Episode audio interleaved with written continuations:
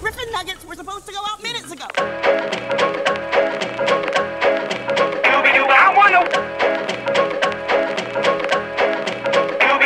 Now I'm the king of the swingers, oh, the jungle VIP.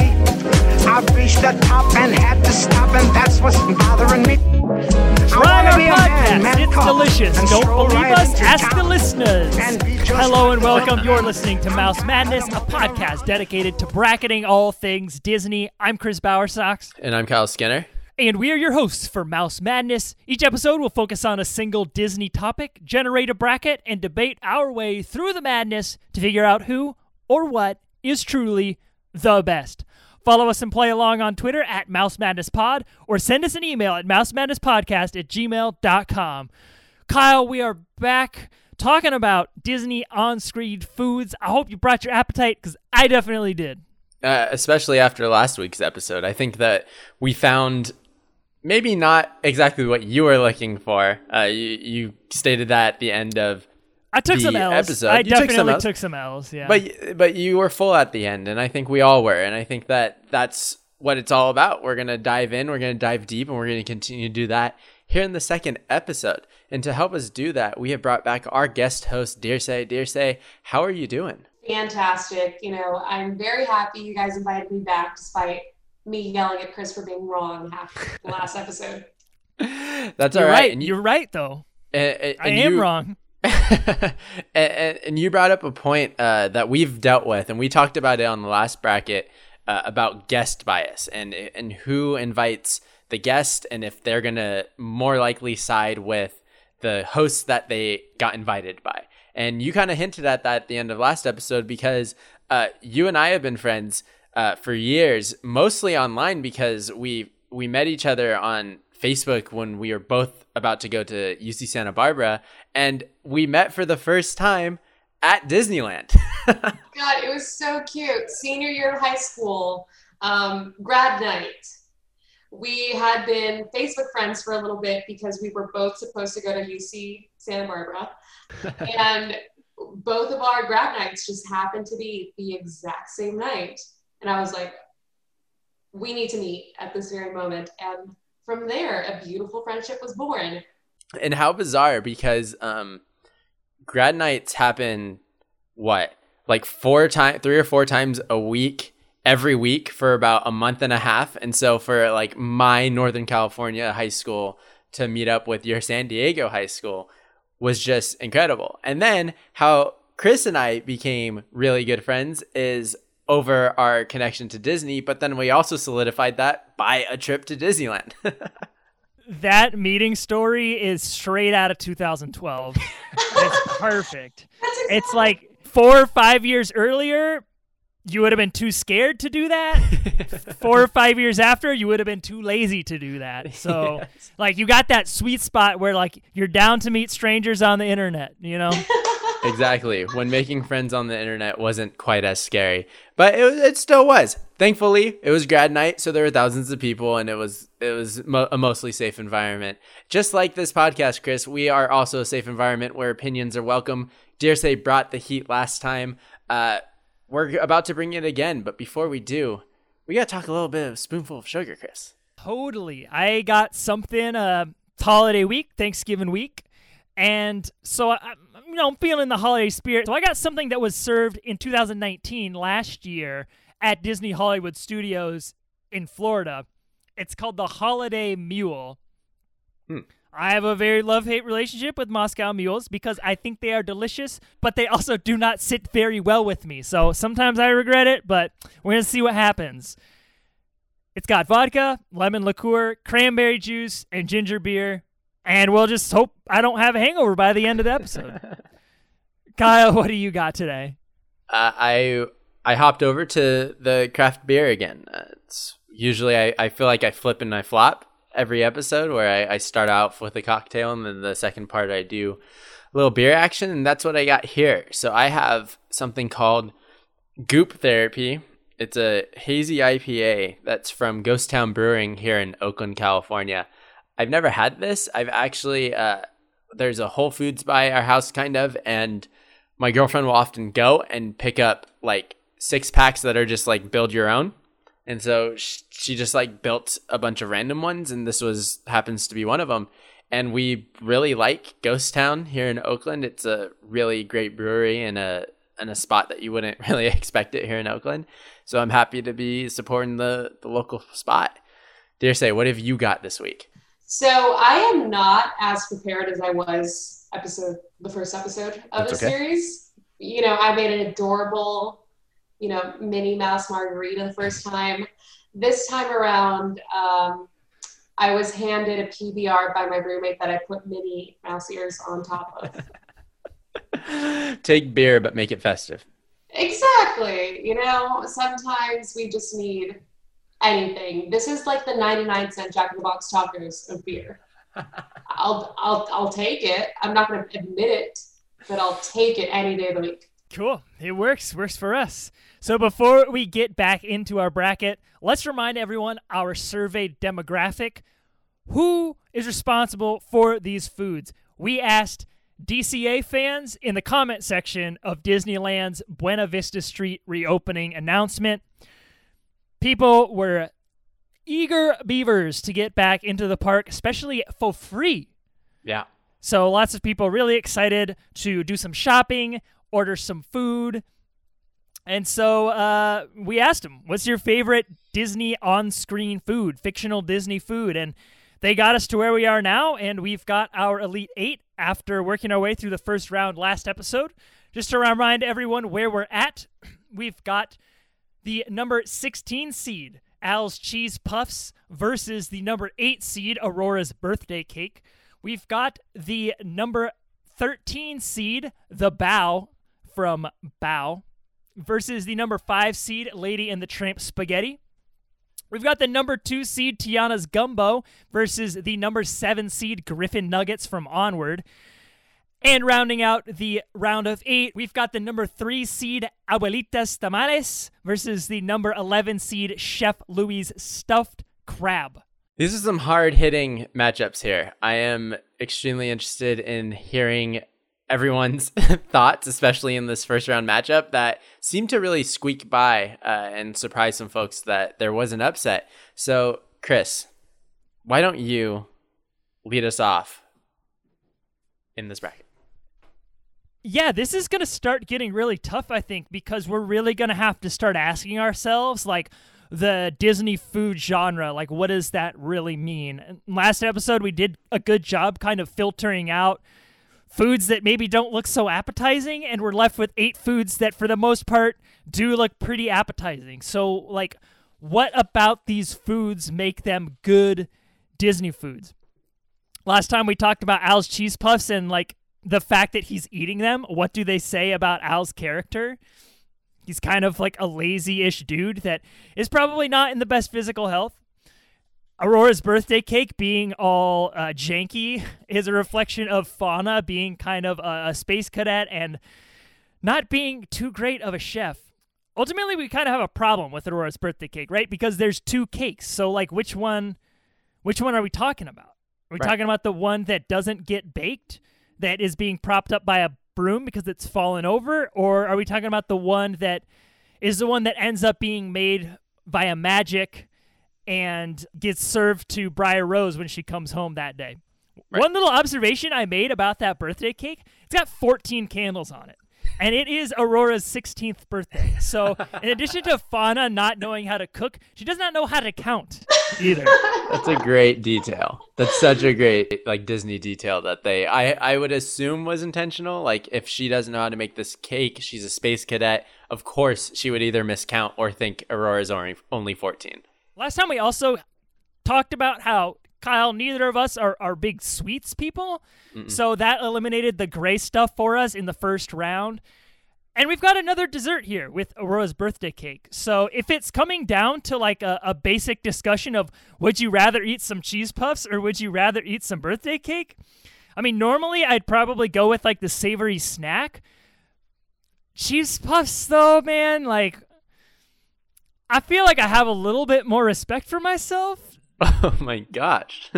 not that people who eat cheese puffs don't have respect for themselves, but it's definitely like the definition of empty calories.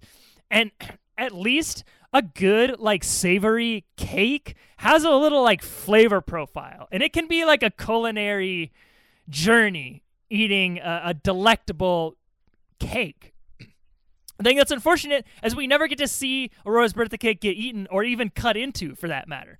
So we don't really know like is it a chocolate cake or is it a vanilla cake? Is it a red velvet cake? Is it a ice cream cake? Like we don't really know. I mean, I guess I would assume it's just kind of like a normal white guess- cake with vanilla icing. Yeah. It, it would looks like white cake. It does. With flavored with some eggshells for good measure. assume. Both of these foods are featured in sequences that I find hilarious. We've got uh, the m- minefield of Cheetos with the disgusting silent burp in the case of Toy Story 2, and we've got the just hilarious magic montage as the three good fairies are preparing Briar Rose's birthday in Sleeping Beauty. Okay, I have to say something. I feel like throughout episode one, I was the defender of the sweets. And I'll stick to it, to be completely honest. Just because something doesn't fit the flavor, the flavor profile that you are particularly a fan of, doesn't mean it's the worst. And Aurora's birthday cake was made, you know, through trial and error, of course, but with so much more love and care and attention, even though most of it was faulty and borderline gross, than this man that put cheese puffs out of a bag into a bowl and spilled half of it on his floor for Woody and the horse to step on. So let's just talk about that. Yeah, I um it's interesting. When I think about Sleeping Beauty, I think about the fairies. This this movie to me is about the three good fairies much more than it's about Aurora or Filthy Phil, who we love to hate. So like when I close my eyes and I'm like, let me think about Sleeping Beauty, let me think about like the highlight scenes and the best scenes, like this is number 1. Right? Like this movie defines Sleeping Beauty to me. And then I try to do the same thing with Toy Story 2, and honestly, it's Al's Cheese Puffs for Oh that my movie for me also. Like no. it's like for some reason that scene is just like so ingrained in my mind. Maybe that and when somebody loved me. Like maybe those are like the two, but that Al's Cheese Puff scene like has everything that you need to know about the plot of Toy Story 2 in it. It's got like this new character Bullseye in it who is this kind of funny sidekick that's very cute and very derpy. It's got uh you know Woody trying to be like this escape artist trying to get out of a, a situation. It's got Al being the blob of a human being that he is. Uh, and it's got the the end where the TV goes on and Woody ends up not getting his arm out of the pocket, the shirt pocket. So it's got that kind of like weird betrayal. There's like an unknown villain going on. It's all featured in this cheese puff scene. So it, it's really, really kind of a toss up. So I'm just going to have to go with my gut and say it's Aurora's birthday cake just because uh, I like the fantasy element, love Sleeping Beauty, and I just think it's hilarious. So the I want to talk a little bit about the cheese puff scene, uh, because not only are you like correct in that you see a lot of motivations, a lot of what Toy Story 2 is all about, which is like an escape movie from this big villain, and you have the introduction of new characters and new friends along the way. Uh, but we also get a little snippet of Woody's Roundup, which is a slap, and that we see the full version of. So we know that there's a Woody backstory coming uh, because Al was presumably like watching Woody's Roundup as he fell asleep. But also, Chris, in this scene, we might have the yeets of all yeets. When Al wakes up, when Al wakes up and Woody is on his chest, he gets so startled that Woody gets yeeted off of Al onto the floor next to the couch. Like he gets tossed. like there's probably one other yeet that's even harder than that one. It's like one of the the dudes that gets thrown by the Kraken in one of the Pirates movies. But like Woody gets tossed. You sent me a great screenshot of that where it was like Al waking up and Woody's boots are just like out of the frame. That animation of him flying, they let that go for maybe one or two fl- frames. It was like, we gone. it's so He's just good. a blur. He's just a red and blue and brown blur going across the screen. it's so good. It's so good. I think that uh, with the birthday cake, I'm going off of the end product. So even though the the sequence is all about how Fauna is in another dimension at all times and can't make this cake and is messing it up, and that's the comedy in that sequence. What is the end product is this like perfect cake, which I s- described last episode as being kind of like a grocery store cake. It kind of looks like something that you would buy that's already pre-made. So I agree, it's probably like a white cake. It's probably some sort of very plain frosting, and it's fairly sweet, right? It's what you would expect out of a birthday cake.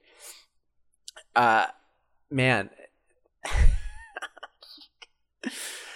oh man, so I fanboyed a lot over cheese puffs last episode because I think they are an incredible snack. I uh, feel like I was put down a little bit in this episode, and my feelings are a little bit hurt because the way Chris described the folks who do eat these cheese puffs.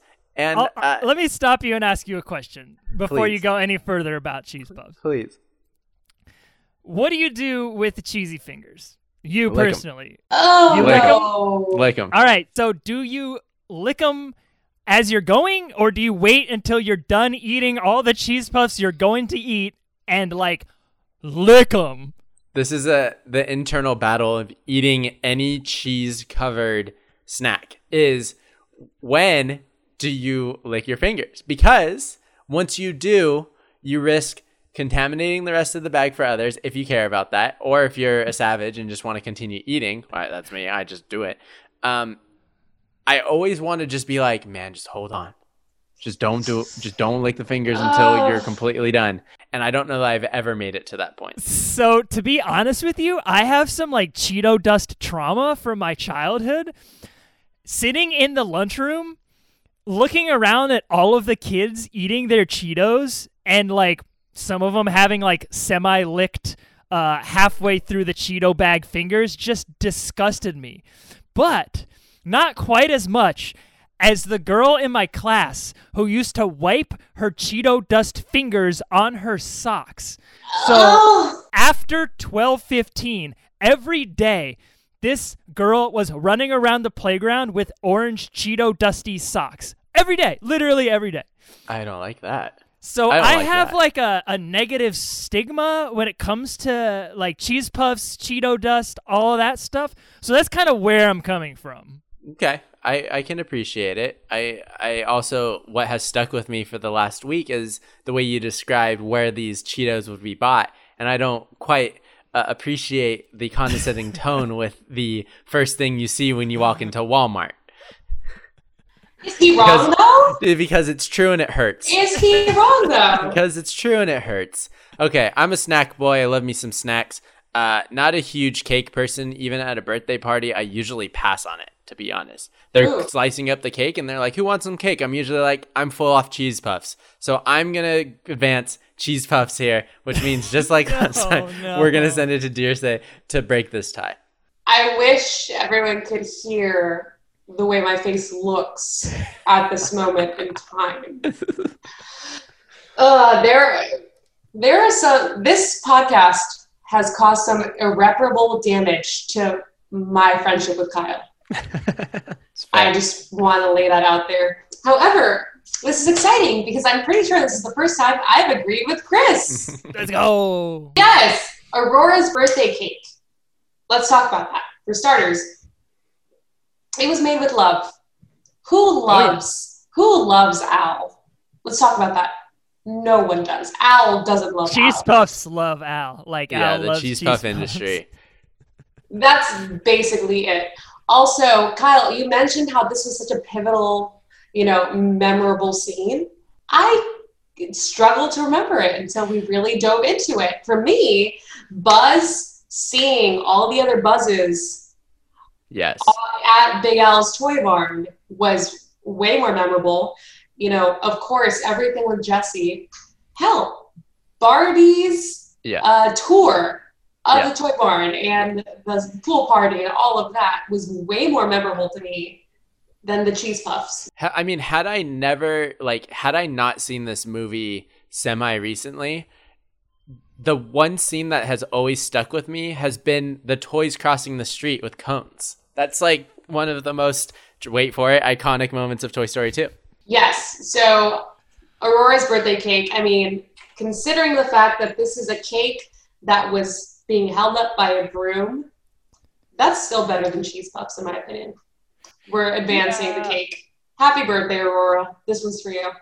I'm very satisfied. I don't know why this cheese puff scene just like stuck with me so much. I would guess I attribute it to the childhood cheese puff trauma, but uh, regardless, uh, Aurora's birthday cake is advancing to the final four. All right, let's go ahead and move on to the next matchup. It's Bao versus Spaghetti. Okay, I did not get to talk about either of these last time, so I'm glad that they're matched up here. So, Chris, you had kind of asked about our takes on Italian food, and uh, you know, when you see the spaghetti, and you're correct, the meatball ratio is incredibly important because meatballs are so delicious. So And- good. So and good. we can assume, as you brought up, with the history of like Italian immigration in America, that this is authentic Italian food from a man who presumably had a restaurant in Italy. So this is like as good as it gets in especially where Lady and the Tramp currently reside, which is like Marceline, Missouri, or a town just like it. The only issue I had with it was, and this is mostly because of the animation, but it was how little sauce there appeared to be on these noodles. I'm a I'm a sauce boy. I want I want I want some sauce on that spaghetti You're and saucy boy. saucy. I get lost in the sauce all the time. and there were some pan out moments from the scene where it appeared there was not enough sauce for my liking on these. and noodles. and now that I think about it, the meatballs themselves look very naked. They're like brown, and like a meatball is normally like red because it's got sauce on it. Right. And it gets a little bit better when we do have that. Everybody have a drink in hand? That iconic moment where they do share the noodle and they and Tramp does push over the the meatball to her where you do see a little like there's some sauce in there. Um but overall, I kind of prefer a little bit more sauce. However, Dearsay brought this up last time uh, with the cake discussion. I feel like this plate, even though it was prepared very quickly, they had it on deck. It was intentionally made with like literally love in mind. The Tony in the restaurant knew exactly what was happening. Tramp brought Lady for a date. There's love involved. Like, we got to make this perfect. How are we gonna make this perfect? Give them our best dish, spaghetti and meatballs, and I'm gonna hop on the accordion real quick. Hey, uh, my little assistant guy, grab a mandolin. We gonna jam out real quick. You know, like it. It was like intentionally made with love. It also is a defining moment of the movie. When we start talking about like if these foods are more than just food items, like what do they do for the movie? The spaghetti scene does everything for this movie. When you think of Disney icons, you think of the Disneyland castle and then you think of a plate of spaghetti because Lady and the Tramp is so iconic to the Disney name. That's the thing that I was thinking about too. I was like, there is a Disney montage that exists somewhere that was like Disney's most magical moments, and it's like Cinderella's dress being formed, and then number two, a spaghetti kiss. It's like, Yes, yeah, you're you're hundred percent right. so like it does a lot not only for the movie but like for what the disney brand is which is like celebrating love celebrating friendships celebrating relationships in all forms that's what a lot of the bread and butter pun intended of a lot of disney movies are right so the spaghetti plays a big part not only in looking delicious but also moving the story and being very disney uh the bao we didn't even get to dive into this. Baos are like like so delicious. I love baos. So from a delicious standpoint, I think they're great.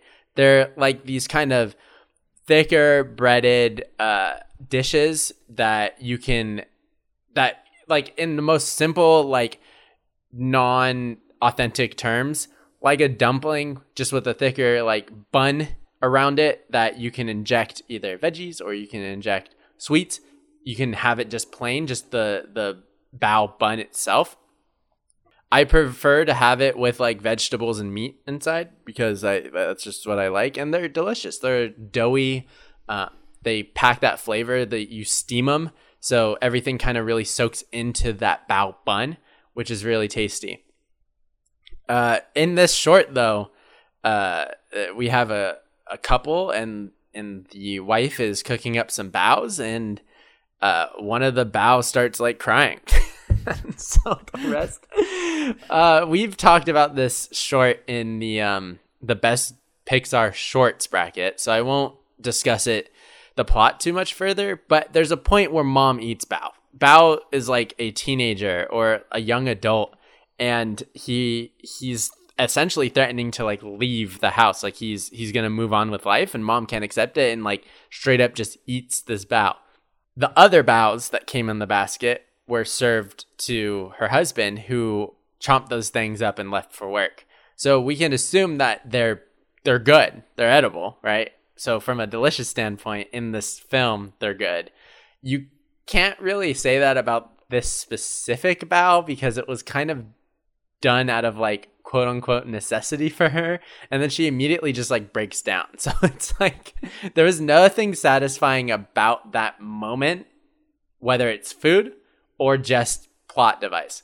Oh, the, Chris, I want you to hop onto this one before I say anything. but oh. so so the but the thing is, like, after I just raved about spaghetti, it's this bao is not gonna move past Lady and the Tramp spaghetti for me. From a delicious standpoint, I'm probably leaning spaghetti if I had to choose these two on a menu. From a, a plot device, how Disney is it? The spaghetti takes the cake every single time it's Bao is just that that moment is just so startling and, and bizarre that I don't see it as a best Disney food. So it's not moving on for me. So co-sign on Bao's being delicious. Uh, in addition to my newfound love of meatballs, since moving to New York, I have a newfound love of steamed pork buns. Um, and it's interesting that they come in like a variety of shapes and sizes as well as like thicknesses. Like I've had a, a really thin dumpling that you have to eat with like a little spoon helper. Uh, and then also like those real thick bready ones that are just like it's like a dessert with meat inside. I can't really tell exactly what kind these baos are. Mm-hmm. Like maybe somewhere in the middle. It looks like the ingredients she's using are pork, tomato, garlic, green onion. That's kind of like what it seems like to me. Yeah, I agree. Regardless, these things are steamed and fresh off the stove, and the dad just like dives right in. My mouth would be blistered and burned because those things are like molten lava. Yes. They're sure. so hard to eat because like they're in front of you. They're like, I'm really hungry, but you bite into it and you pay the price. And this dad, like a savage, just like shoves three into his mouth at once and just like, I'm out of here. Smoke weed every day. Um. Okay, so Kyle's firmly on spaghetti train. Chris. Yeah. So so the bao. I got another kind of like interesting theory. The mom, when she eats the bao, eats it in one bite. She like swallows it whole. So like either he gets dead due to lack of oxygen or the stomach acids just like dissolve him or he comes out in one piece on the other side and is oh, like no, that's, that's ready for some revenge. that's not what happened. Oh god. Um, okay. I need to stop. No. I have a couple of little behind the scenes things I want to talk about briefly about the Please. bao. Yeah. Uh, the the director of this short, Domee Shi, the first woman to direct a Pixar short. Mhm. And uh, yeah, she worked on it for years by herself before she even got anyone else like on the project with her. And so, you know, Pixar, they love going on field trips to like research stuff that they're going to animate. And so, uh, there were lots of dumpling trips, according to this director. Uh, th- you know, they went out to lunch with the artists and got it right. They also had her mother come in to teach bun making to everyone. Oh. Like she did like oh. classes. They got her in twice to teach everyone how to do it and she's like it's insanely difficult.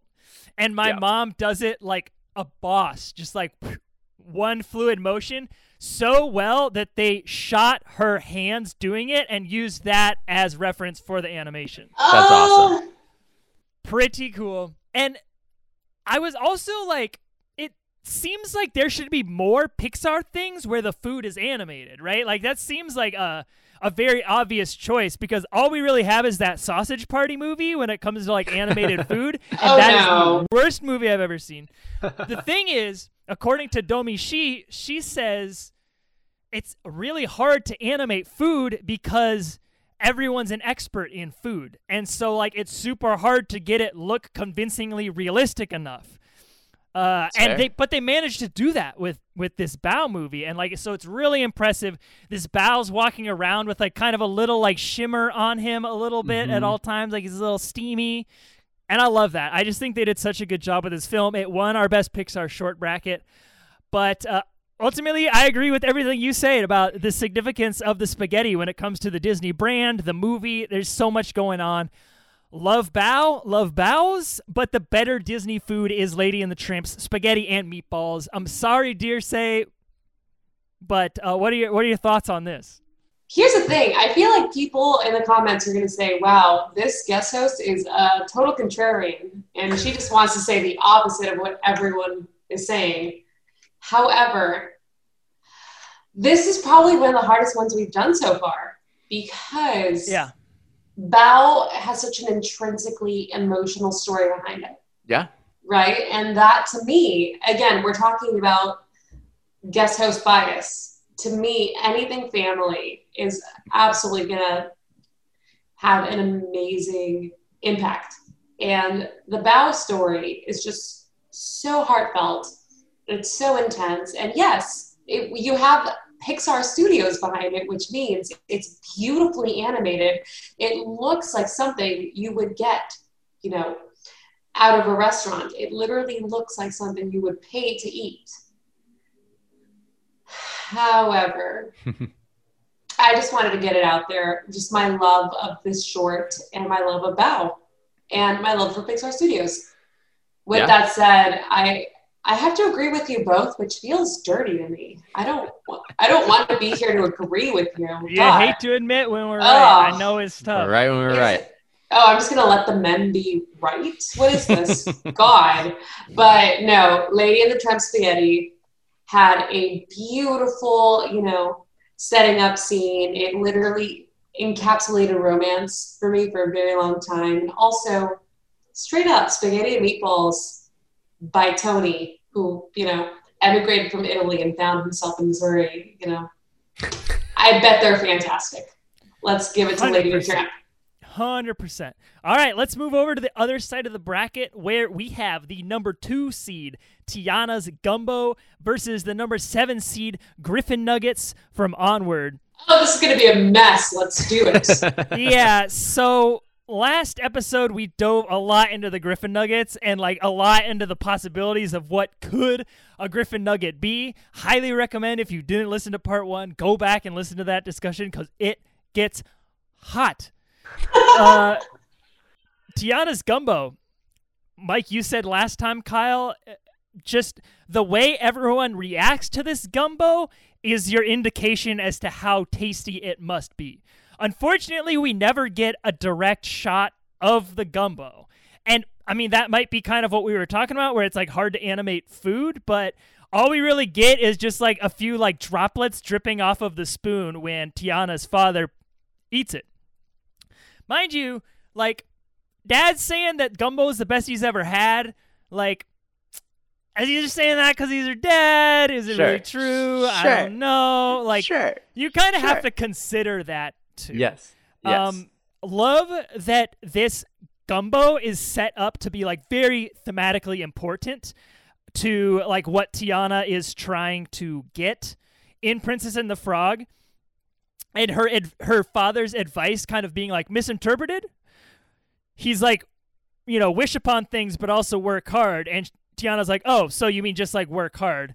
And it's one of those things where it's like, oh, you didn't realize that you always had what you wanted. It was right in front of you, like the ability to cook gumbo and like bring everyone together. Like you, ne- you didn't need to have like a crazy restaurant and all this stuff.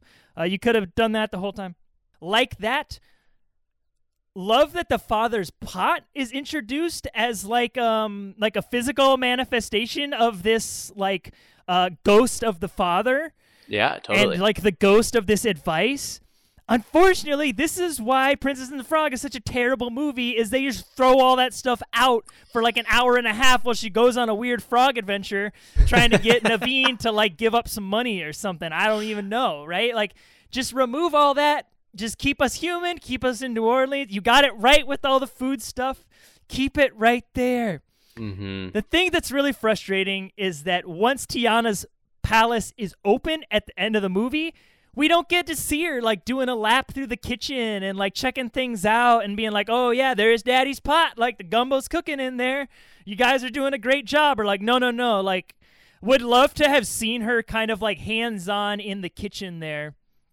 Um, regardless, just like Lady and the Tramp spaghetti, this gumbo is is thematically significant. I hope we're gonna get to taste some in a Disney park one day. Definitely better than Griffin Nuggets. Griffin Nuggets are fun to think about, but ultimately they're just some nuggets. So uh, I got Tiana's gumbo pretty easily here. Yeah, Griffin Nuggets uh, caused a bit of a divide in this podcast last episode, and it's really been getting at me because I really want to know like the definitive answer if these things were Griffin meat or if they were just themed chicken nuggets. Uh, but I do want to ask the two of you one question: What is the superior, the elite dipping sauce for chicken nuggets? Dare say you first. Sweet and sour. Okay, you go sweet and sour, Chris. You can't ask me that, man. You cannot ask me about dipping sauces of any kind. Um, Gun to your head. Come on, let's go. Chip- Chick Fil A sauce. Okay, Oh, the Polynesian. No, the uh, barbecue honey mustard hybrid, whatever. it There is. you go. I don't know. Yeah. I don't know. Specify. yeah, yeah, yeah. Okay, nice. Those are both really good. I think that if I have chicken tenders, I go ranch. If I have the nugs, I go like sweet and spicy because that's who- who I am inside. It's Is there sweet and spicy. science behind that? Does it have to do with like the ratio of like of bread to chicken. Hmm. Yeah, I the I I like the the ranch with the the more bready substance. It's kind of you know I don't know what it is. I just that's just where I land, uh, and I get it every time. Thank you for establishing that because I don't know what they were dipping on these things, and I wish we did No, because Okay, that so it has to be buttermilk ranch though. Like if you're getting like a good chicken tender, it's got to be buttermilk ranch. It's got to be like a good ranch. It can't be Yeah, like yeah. All ranch should be buttermilk. I I agree. Oh, I don't feel dirty in saying that I agree with you. But I all ranch should be buttermilk ranch. that's a take. I don't discriminate amongst ranches. I also don't eat ranch a whole lot. And if I do, it's usually with chicken tenders. So, so- I, I kind of hate ranch, but buttermilk ranch has a special place in my heart. All right, slow down. Let's slow down on the ranch hate, people. All right? I put ranch on my pizza. I put ranch on my French fries. You put Put M and M's on your pizza. You don't get to talk. yeah, I didn't even really get to to chime in about the M&M's pizza, but when you brought up the bleeding of the M&M's, that's my first thought when I saw the scene in Princess Diaries. I was like, now the cheese has died and I don't want this. Um but bringing it back to Griffin Nuggets, I assume that it's chicken. Uh, I love chicken nuggets. I would dip it in not ranch of any variety. Chicken. It's probably chicken. Um, but uh, I mean, you can't match that up. It was a blip in a in a moment in a movie that was trying to make a ton of mythical and mystical references. And that was just like one of them. It, it just checked the box like, okay, we got griffins in the form of nuggets. Let's move on to the unicorns and trash cans. Like it's it was just trying to continue to world build. And that was like my whole thing that I enjoyed of that movie was this massive world building and this adventure. And that's what we brought it up in the mini episode. I've also brought up multiple times how disappointed I am in Princess and the Frog. But what I do really enjoy is that opening scene in which this family is established. And I enjoy that it's established around this event that can take place with everyone involved. Cooking is a, a, a sport that is team driven. And they show that off here. Like, dad's coaching Tiana how to do this, mom's supporting and probably also helping her chop up some of the stuff because Tiana's five years old and shouldn't be using knives to chop up some of the vegetables. Also, yeah, dad's probably just saying that it's the best he's ever had, but also we've we've always been in that place with our parents where they are like, this is so great. You're the best. But they also don't step outside and be like, hey, everybody, come into my house and check out this macaroni art. Isn't it the best piece of art you've ever seen? No. Like, he's like, oh, the neighbors are to love this. And they do. They all show up and they eat, and it's this communal thing. That was what was so big about Tiana's character is how much that she wanted to bring people together. She wanted this restaurant so that people could gather and and be there and she wanted to serve her beignets after being given a ton of money at this uh at this party for her friend because she cares about her friend and wants to always be there for her. Like she's very driven by relationship. And I like as I brought up like Disney thematics are all driven by some sort of relationship aspect and I love that it's kicked off in this movie by bringing to people together with Gumbo. I'm with you, Chris. Gumbo's moving on. Dear say any last words for the Griffin Nuggets? Absolutely zero, because I, as I said, I'm not a fan of chicken nuggets. I don't know if I'd be a fan of Griffin nuggets. And Tiana's gumbo is just such a big part of the entire movie. And there's no other answer. It's the gumbo. Let's continue. All right, let's finish off our Elite Eight matchups. It is the tamales from Coco versus the stuffed crabs from The Little Mermaid. Chris brought up last episode that we get to see the production of these stuffed crabs in the form of like Louis chasing down Sebastian and like destroying his kitchen in the process. Uh, we see him singing about fish. First, he cuts off their head, throws them, discards them away, chops up the fish. He threw them on skewers, saw the crab, uh, Sebastian, and then proceeded to try and chase this thing down to to stuff him and serve him on a plate. And he eventually like gets a hold of him and puts him on a platter and gets served to Ariel. And then we see like the what the finished product is supposed to be, which is a crab that looks exactly like uh, Sebastian, which I guess is good. And n- it's in the corner of the screen in front of Eric. It's Prince Eric's plate is the one with the full dish that we can assume is what Louis was going for. Yep. It is the shell of the crab.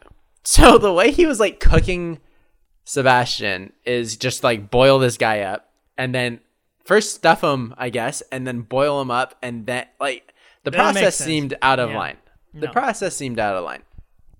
Uh, but what the finished product is the shell, and we can presume and assume that there's the the stuffing of whatever goes in there.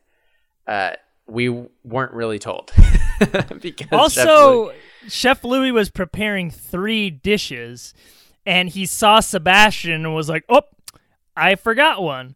So, did he only buy two and thought that like Sebastian was the third one, and luckily Sebastian came by, or else he would have been a crab short, or like, I it, it just like doesn't Yeah. make sense that he was like so fixated on getting Sebastian into the pot. That's a a great question. I, it almost makes me think that you know how like you do something all the time and you're so in the zone that you just automatically do it. That maybe he prepared all of them and saw the crab and was like, "Oh, I must have forgotten one," and continued to cook it. However, then wouldn't he have the one left over in the kitchen once he ser- plattered them up? Because right. Sebastian was on right. one of them. Exactly.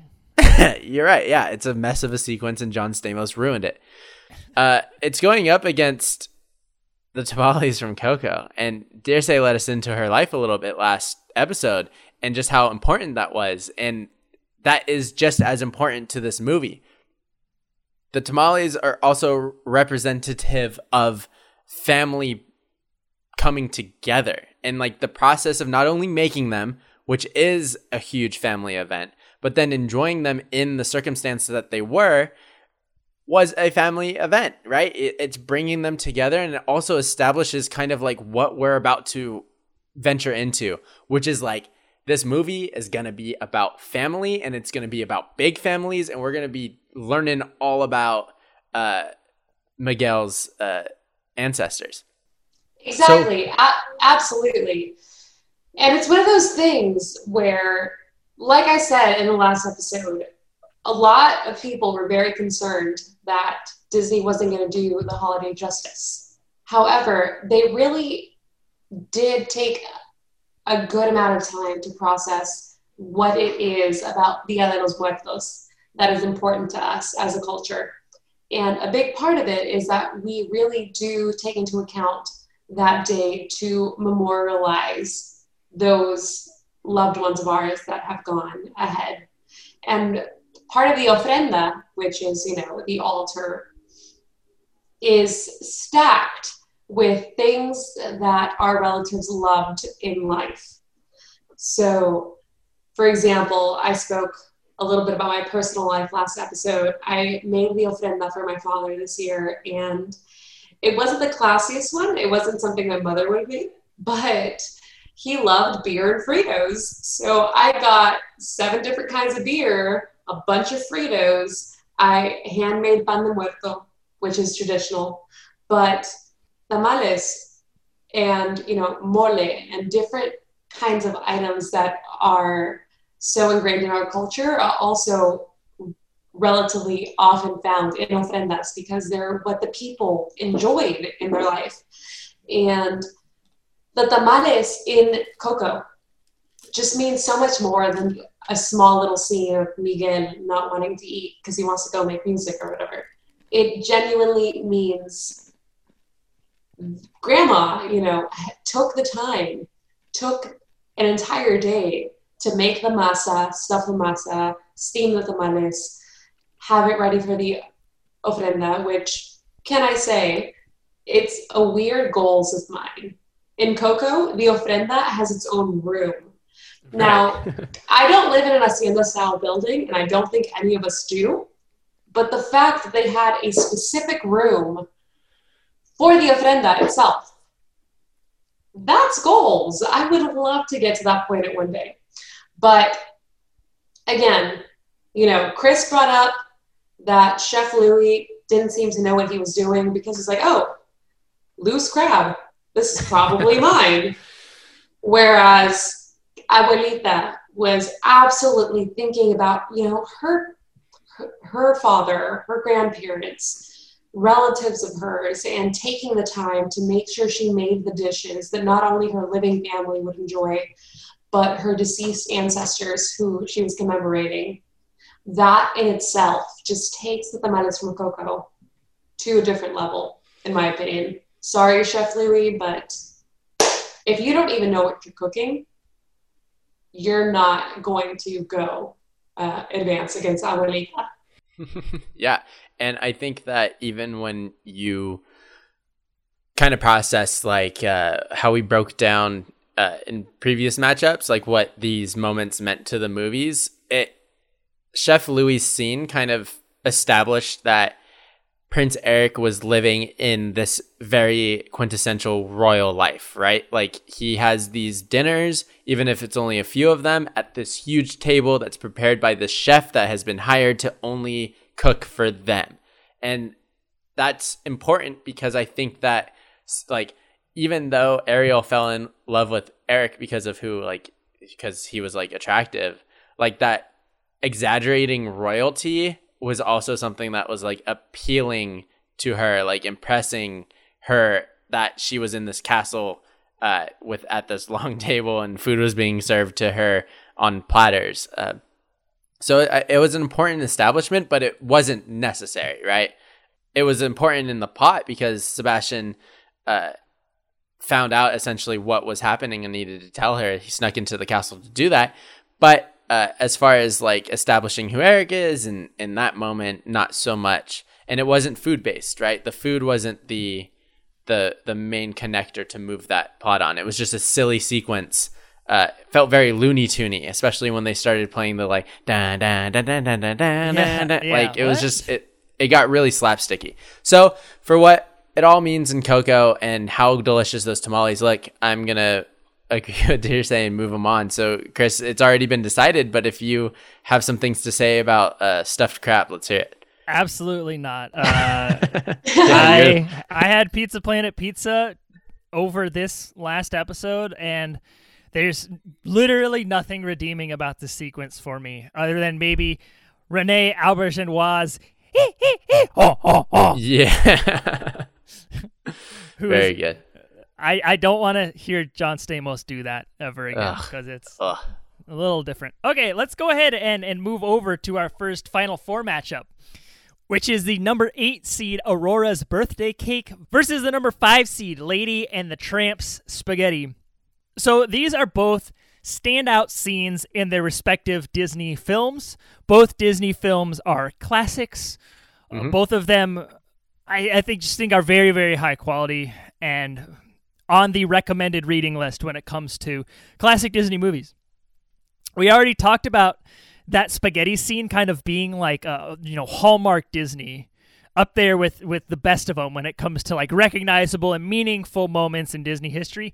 That cake moment really is is not there. I do think it's the best sequence in Sleeping Beauty, but uh, it's really kind of not remembered Yeah, when compared What- to the spaghetti scene, at least. and especially with like how the company has always marketed Sleeping Beauty. We either see Maleficent, we see Maleficent's dragon, or we see that that shot of uh, Aurora waking up and her, her eyelids just like opening. Whoa, Yeah. daddy. Okay. yeah. All right, filthy Phil woke up Aurora. Here we go. yeah. Um, uh, to be fair, I think we can throw Once Upon a Dream into that conversation as well. Uh, Yeah, at yeah, least yeah. the shot of them uh, dancing, spinning along the river. Um, Beautiful shot. but there's there's some symbolism at play in the spaghetti sequence. Oh, that that noodle is very representative of like understanding, and Tramp comes from the other side of the tracks, and Lady comes from this like nice fancy household, and that movie really is about understanding someone who comes from somewhere different from you, and that little piece of spaghetti that they are eating together and eventually kiss like that is that is these two unlikely lovers like coming together. Exactly. so uh, I'm a sucker for symbolism and i love that that exists in a bowl of spaghetti in lady and the tramp. And uh, even that meatball has some symbolism. That meatball is tramp's vulnerability. It is his heart. It is him opening himself to lady by just uh you know nosing that little meatball over to her. Uh, I mean, we've sung so many praises about this sequence. I don't think there's much left to say. It's definitely the better Disney food uh, over Aurora's birthday cake, so I'm advancing it to the finals. What I really like about the birthday cake scene is, you know, we we established that Fauna in this is out in outer space trying to get back home in the process of making this cake, but it just kind of furthers that character development of all three good fairies and like how from then on we're gonna see uh Flora and Merryweather constantly bickering and trying to prove who's better, and we're always gonna have Fauna like chilling. And like you know like d- coming up clutch when she needs to, but for the most part not trying to get involved with the other two fairies, and and that helps with that kind of story building and and establishing where this is going and and you're right like sleeping beauty is the fairies movie. It's a fairy movie from Maleficent, who is a fairy, to the good fairies, right? So uh, it's extremely important, and especially because the fairies are the ones that come up clutch. They break Filthy Phil out of jail, and they give him the freaking sword of truth or whatever it's called, and he goes to town, gives him the power to like throw that thing into the dragon. The we brought this up so many times. The fairies are the true heroes in Sleeping Beauty, but that food item does not match up to what the spaghetti means, and it's it's not only to the story but to the moment. And like how now I, I would be so interested in hearing if like spaghetti is as romanticized post this movie or if it was always this kind of like Italian dinners were like this romantic thing, right? Like we're gonna go have Italian food and we're gonna go have some wine and we're gonna sit at this place that plays music and we're gonna at, at the time of this movie not the time it takes place, but when it was released. Or if this just started it. Like now it's just like, oh, candlelight and some spaghetti, huh? Things are getting romantic out here. Where's Tony at? Where's the accordion? Nothing says romance like an accordion. So it's uh it's just such a defining moment in like this love story and this relationship. You said it. It brought two sides of the tracks together literally via a spaghetti noodle. So I'm with you, Chris. Spaghetti is moving on. Dare say, any words? You already know. I'm still looking for that moment. One of these to, days. You need to find your tramp and you need to find your uh your hole in the wall Italian place in the Midwest. Just hang out by a dumpster and he'll find you, I guess. oh, I guess we'll see about that. But yes, absolutely. Uh, you know, we've said everything there is to say. As great as the other option was, as relevant, as poignant, we're at that point where all of the choices are going to be difficult. Is the spaghetti. It's you guys knew it listeners knew it. We all knew it. It's the spaghetti. Let's move on. Oh man, spaghetti makes it to the finals. All right. So in our final final four matchup, it is Tiana's gumbo versus oh, Abuelita's tamales from Coco. This is if you said it was gonna get tough, dear say this is this is the tough this is the tough matchup right here. This is oh. both really important family building moments. These the oh. tamales one was like a blink, right? It happened in like almost passing. He's describing who his grandma is. Grandma shows up. They have the the back and forth about the tamales that everyone can can kind of relate to. And then you oh, have no. the Tiana sequence, which opens up the movie and establishes Tiana and her relationship to her dad, who she loses, we find out later on. And that kind of gives her that motivation to live up to his expectations, bring like uh, continue his legacy here in New Orleans by opening up this restaurant. He'd be so proud. He would love it. All that stuff, right? So it's these are two very. we talked about guest host bias, right? Mm-hmm. I I I don't have a horse in this race because Yeah. for one, we have my actual heritage Yeah. in Coco, and then we have my actual life experience in losing my father Yeah, in Princess Yeah. and the Frog. yeah, I am so torn, and I I'm actually completely for the first time in this episode, I'm completely relying on both of you oh, here we to go. provide arguments That's, because I am so torn. That's a rocky road full of wrong idea. turns. Oh, for the first time in these past two episodes, I need to actually trust you to make a decision. So, what's really important about the gumbo is the establishment of a character motivation. Uh, what's really important about the tamales and Coco is the addition to family kind of matters, right? Like, this is a tight knit family in which not only what grandma says goes, so like Miguel is like, nah, I'm good. I don't need any more food. And she's like, I, I think I heard you want some more. Starts piling on the food. Okay, yeah, I'll have some more.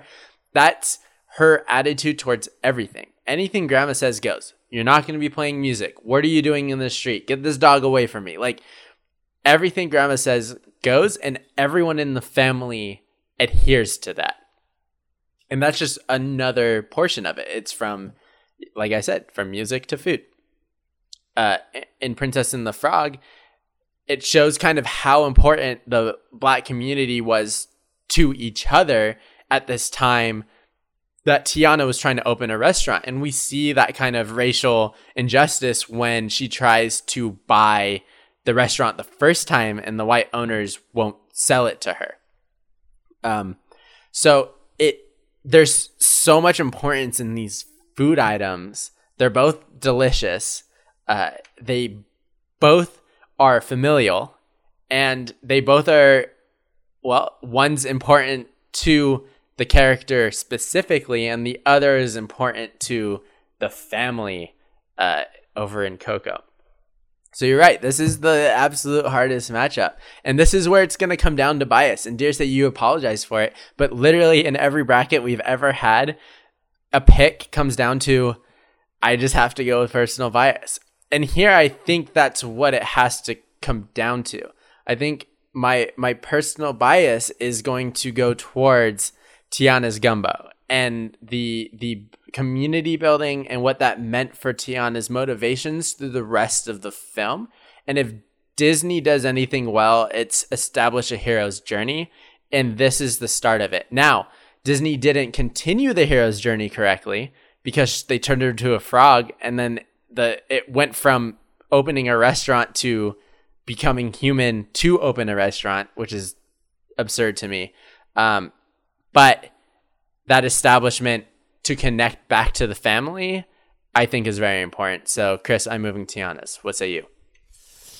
Regarding the real estate transaction, um, Tiana keeps all of her tips mostly in the form of coins in the top drawer of her dresser, and she has about six coffee cans full of change.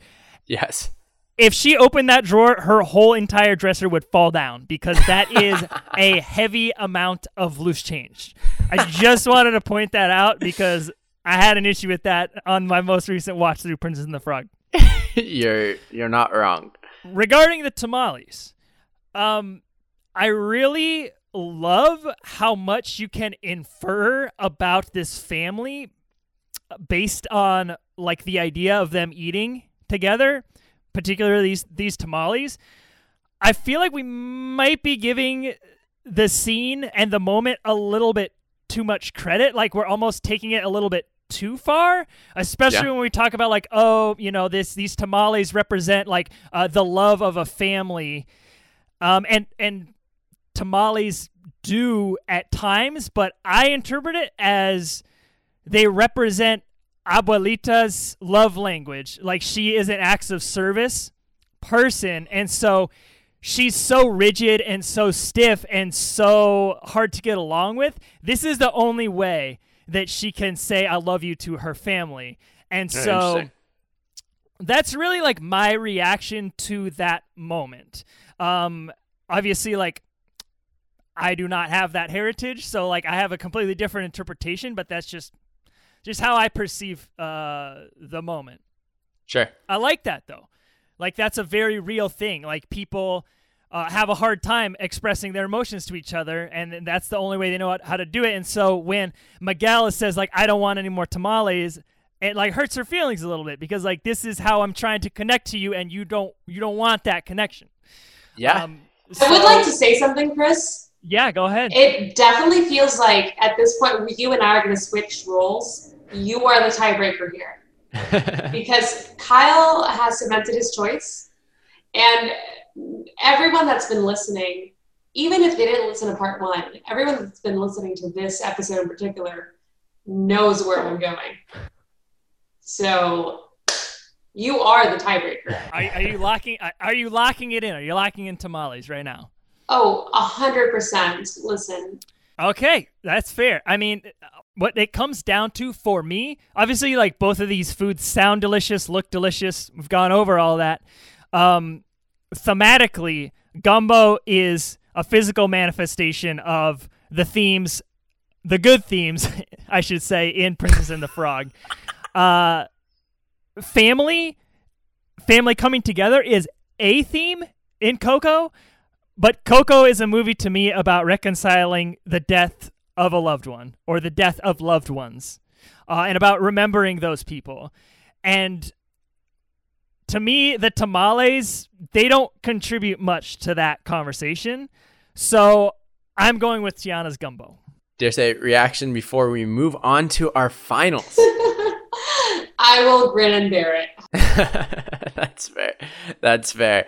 Hey, that like I said at the top there, that was the hardest matchup we were going to have to endure. And uh, you know, when I said that, I didn't know that this was going to be the finals, but this this I think Chris is pretty deservedly the the final two we should end up with. hmm I'm pretty satisfied. I'm pretty satisfied with these final two. Um, kind of looking it over, I thought this is where we were gonna go, honestly. And I'll start us off. This one's really easy for me.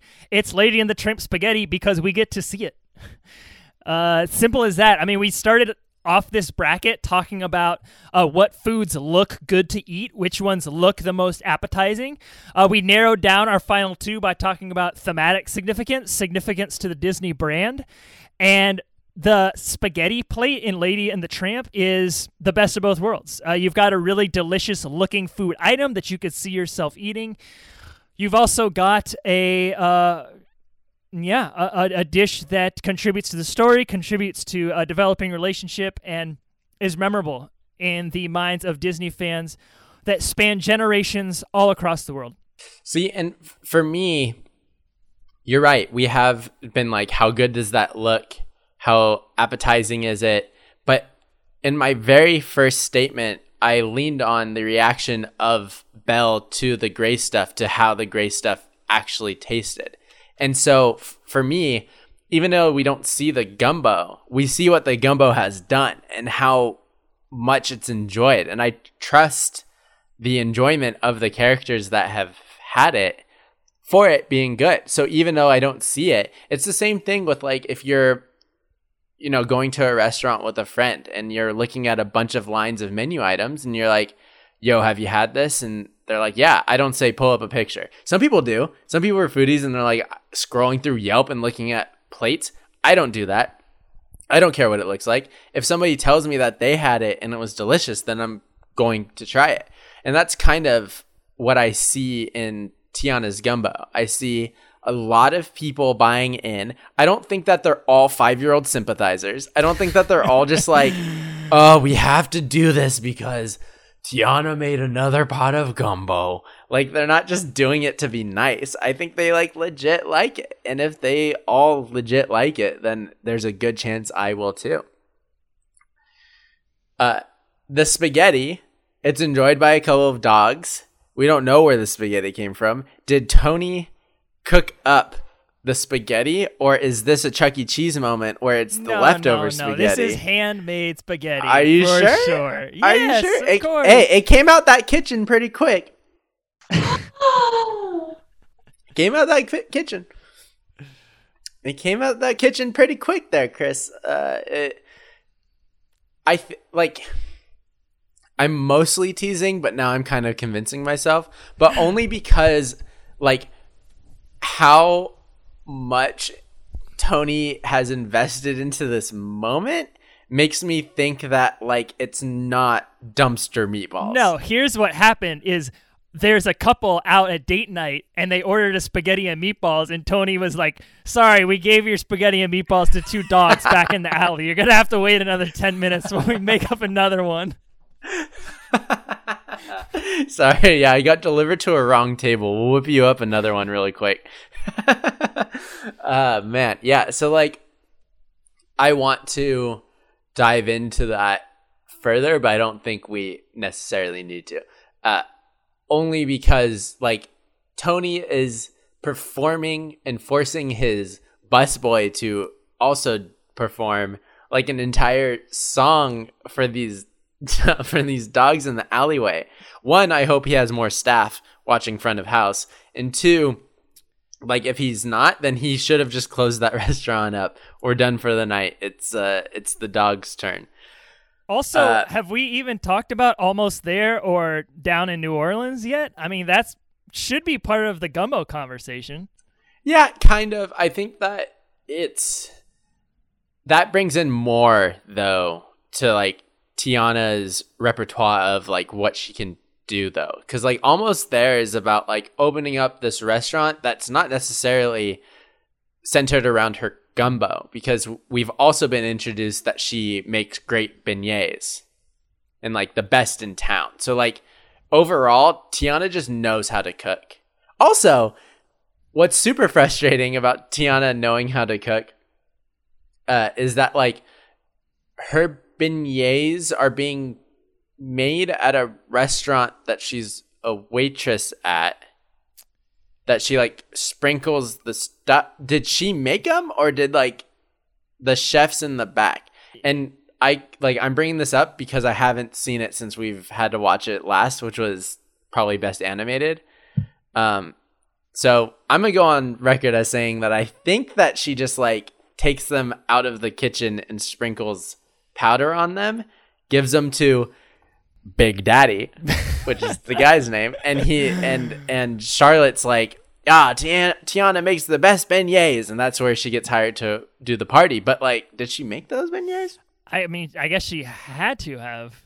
Uh, I don't know because I'm always distracted by the weird animation of like the powdered sugar on them. It's like f- kind of fuzzy and like blurry. Oh, I don't, I don't know, know if you've ever ever noticed noticed that, that. or No. maybe I'm making stuff up in my head, but it's like a weird, like foggy texture on the. It's like they tried to make the sugar look super like Powder. powdery and realistic, Yes. and it doesn't work with like the normal hand drawn animation.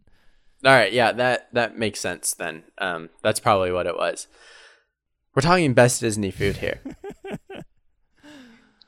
best best on scene Disney food.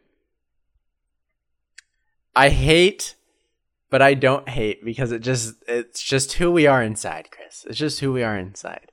We often side with the iconic moments. Sometimes we don't. Sometimes we purposefully don't side with the iconic. Sometimes we purposely don't, but this time I am going to side with it. Tiana's gumbo shows up in a movie that should have been way more gumbo focused, which just means the talents of Tiana in general, and less on the her ability to transform into a frog. While uh, and the Tramp's moment was defined what it was to be romantic in a Disney film. It's still being portrayed as like that Disney moment. It's either like you said, the dress transforming, them sharing this meatball, or then now it's like Elsa closing the doors on her ice castle. Like it, it, those are like the moments we see a ton. So, not only does this dish look delicious, I didn't ask the dishes, but I don't have to. It is an extremely iconic Disney moment. It is Disney for these two animals to be sharing a human plate while humans perform a musical number for them. So we are naming the best on screen Disney food the spaghetti and meatballs from Lady and the Tramp. And as we do at the end of every single bracket, we are going to clap it out. Dear Say, what are your thoughts on Lady and the Tramp spaghetti taking the overall crown here? Should have been Coco. I'm, I'm kidding. I'm kidding. I'm willing to put my personal bias aside. The fact is, Lady and the Tramp Spaghetti really was a crux moment, not just of that movie, but of Disney as a whole. And who doesn't want to have a spaghetti date, an Italian dinner, just like that? And you know what? The pasta looked good. And that's what we're talking about here. Best Disney on screen food. We've talked about what it means for the movie as a whole. We've talked about what it means for Disney as a whole, but it looks like a pretty decent dish of spaghetti and meatballs. Overall, it is best overall. That's what I would say. There's some dishes that looked nicer, there's some dishes that meant more, but this has the most of all of the qualities we were looking for. It is best overall, and I'm willing to admit that. Let's go. Well, uh, you're still upset about tamales. I'm still upset about Pooh's honey, so we will call it even. Dear Saint, thank you so much for joining us for this bracket. It's super fun, super great getting to know you and talking about Disney food. So nice to be here. Thanks, you guys. I'm, you know, anytime Coco comes up, invite me back. How it has that? come up. it has come up in the past, and I will direct you to those episodes. Just you don't be upset. Just if you do go back and listen to us talking about Coco, you probably won't want to come Oh back. no, no, no. Uh, all right, folks. Well, thank you so much for listening to our best Disney food bracket. You know how to reach us if you've got something to say about this. Did we miss something? If you got something to add, did we get something wrong? We probably did. Let us know. Send us a tweet at Mouse Madness Pod. Follow us on Instagram, also at Mouse Madness Pod. Send us an email at mousemadnesspodcast at gmail.com if you want to do the whole long form thing. You can join our Facebook group or a Discord server, which are both linked in the description of this podcast. Folks, thank you for listening. Till next time, bon appetit.